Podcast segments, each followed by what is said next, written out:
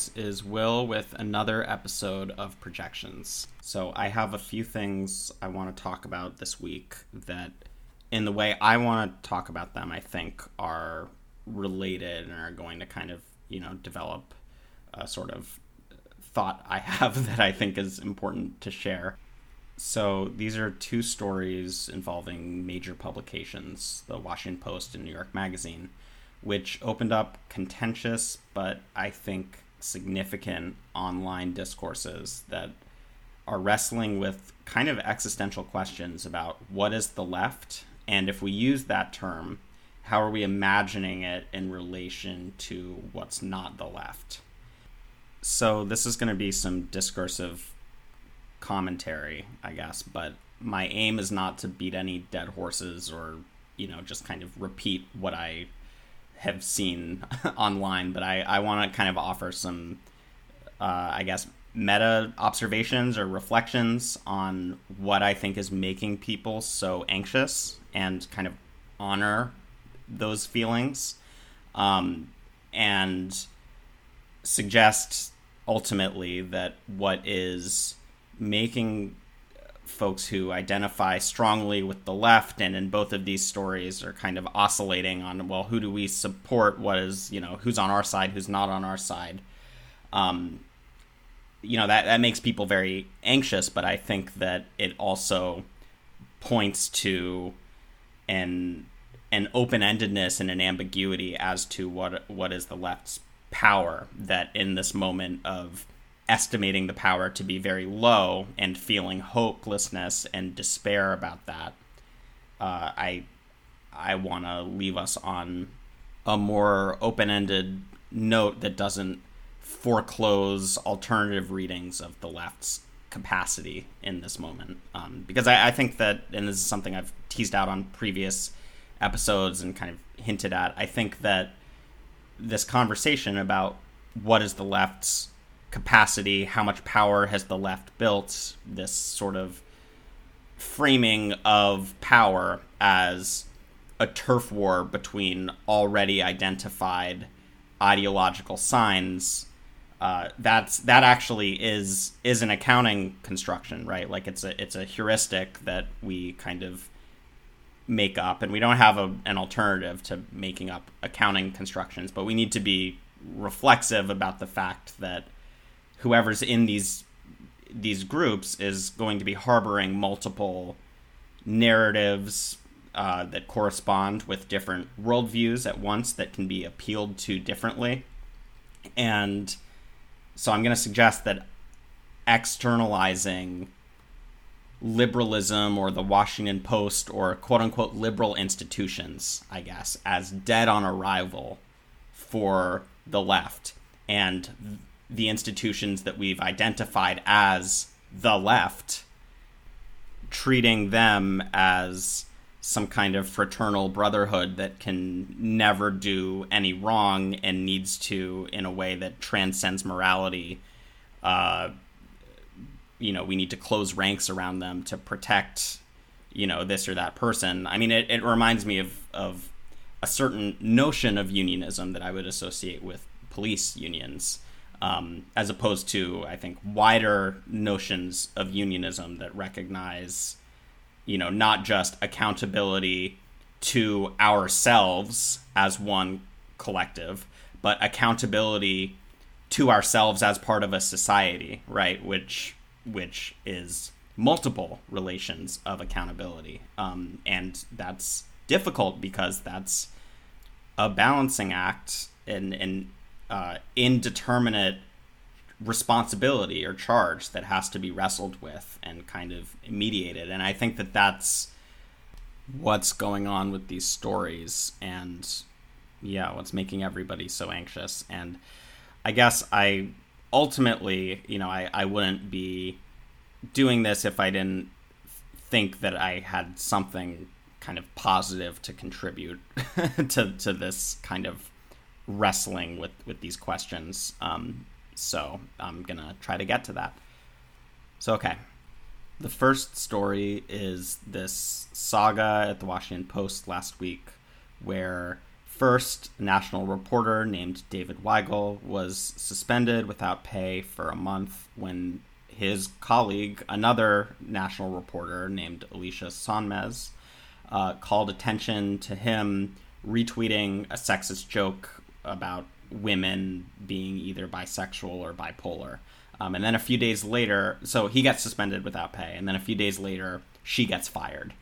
But in between David's suspension and Alicia being just fired completely, there was a knee jerk impulse to reduce the entire thing to uh, workers versus bosses, where the role of the left is to make sure that any form of institutional accountability on somebody who is on the labor side of the capital labor distinction.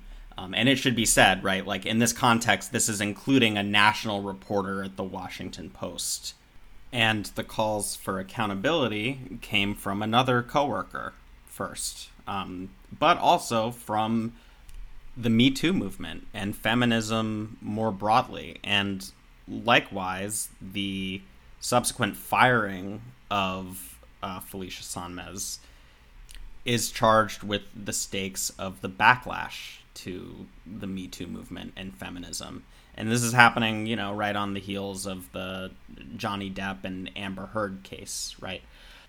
So then, when Felicia Sonmez is fired, it's unclear who the left, quote unquote, you know, whatever we mean by that, is supposed to side with. And so you had some people trying to say, well, the real enemy is the bosses. Um, so Weigel and Sonmez shouldn't, you know, call for unity between them, right? Uh, and this doesn't address at all the, the, social meaning and the social importance of a Washington Post reporter uh, retweeting ironic sexism, right, at a time when Fox News and a, a huge, broad conservative propaganda machine is radicalizing p- people in a right wing direction. Uh, it it matters whether whether liberal institutions, you know, however cynical we may presume their leadership to be, it matters whether or not they're forced to uh, push back against that by public pressure. And I think that they should. Um, the media, in some sense, belongs to all of us and unions in some sense belong to all of us as well right that's why police unions act more like fraternities or mafias than responsible social institutions that are that are variously responsible to different stakeholders in the society right? If if the starting point is the union or the left as sovereign and autonomous and therefore only accountable to itself, then the impulse is going to be to treat any other relations of dependence or accountability as threats that need to be stamped out and you need to close ranks around you know David Weigel or whoever, right? And so the second story that I wanted to talk about is grappling with similar ambiguities uh, as to where social solidarity and accountability and responsibility start and stop. Uh, because at times they seem to be, as the last example showed, right? Like they seem to be multiple and not reducible to a single us them boundary, right? Like it's it's contextual. Um, and so this next uh, story was there was an article in New York Magazine by Sam Adler Bell uh, of the podcast Know Your Enemy um, that was titled Unlearning the Language of Wokeness. And the piece is written in a voice that is sort of from the left to the left. So Sam is identifying with wokeness in his heart but the reality is that most people simply aren't there. And so the left needs to make rhetorical compromises and uh, trade offs in order to meet people in the common language of everyday folk.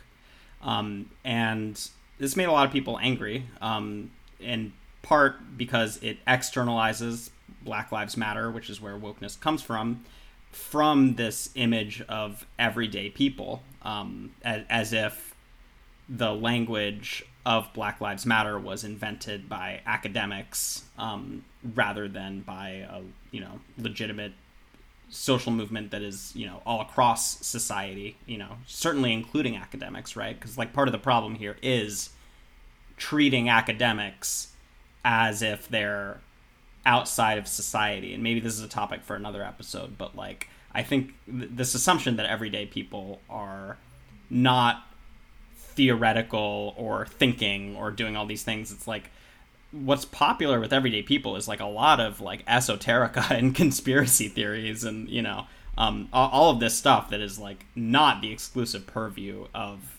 academia um, by any means. Academia is just kind of um, one variety of this.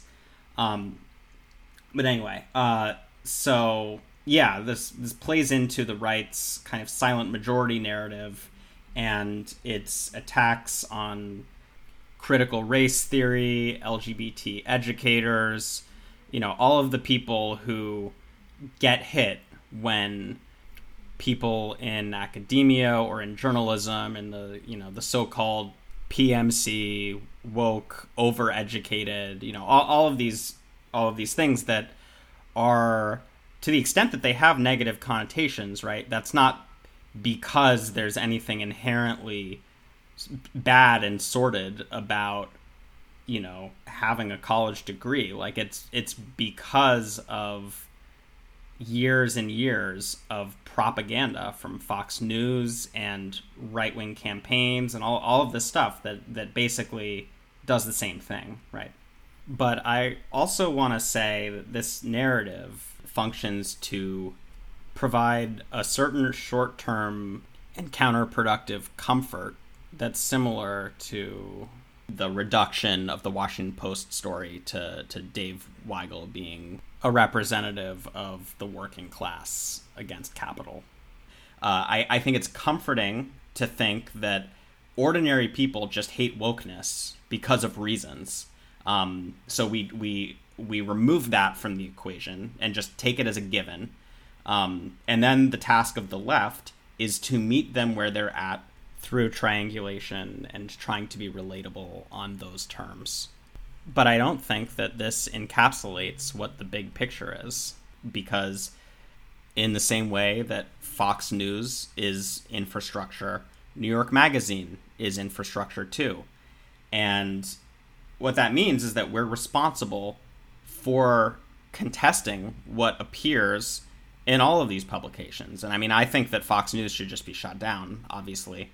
Um, but, you know, liberal institutions are infrastructures that we need to contest in their resonance as infrastructure, not just in their resonance as a workplace where, you know, whatever Sam writes needs to be protected from you know editorial backlash or, or whatever motivated by you know twitter mobs or cancel culture or whatever. Like my point isn't to, to cancel sam adler bell. Um, you know I, I think that his intentions are good and know your enemy is very worth listening to. But it matters obviously what's in new york magazine as well. And so, as people who are online, we do have a responsibility to stop or disrupt right wing narratives about wokeness that are then circularly used to justify themselves by, you know, indoctrinating all these people against Black Lives Matter. And then you say that Black Lives Matter is too divisive and you need to meet people where they're at. Um, and so, what does that mean then for the left, right? Kind of circling back um, because I think that this anxiety comes from the charge of responsibility and solidarity being an ambiguous and messy thing that we're kind of trying to figure out by balancing all of these different meanings and and stakeholders, you know, what often gets reductively described as interests, but that can get messy and complicated because, as these examples show, um, there can be multiple things going on at once. And, you know, conflicts are socially embedded and have multiple social meanings. And that's, on the one hand, that's kind of scary, right? Because it makes the task at hand a lot less clear, right? And less reducible to the left is a fraternity and we have our institutions that need to be protected from you know their institutions the liberal institutions right um, which are which are the institutions of the bosses and the employers no this is a much messier picture where you know the liberal institutions and the employers are simultaneously being pressured by us on social media too, right? Um, and so we can't help but contest uh, language and terms and social narratives as we use them, right? Like, w- it's not like we just find anti wokeness out in the wild and you know then we have to interact with it on those terms no these are these are already mediated in multiple ways you know multiple media ecologies you know whatever you want to call them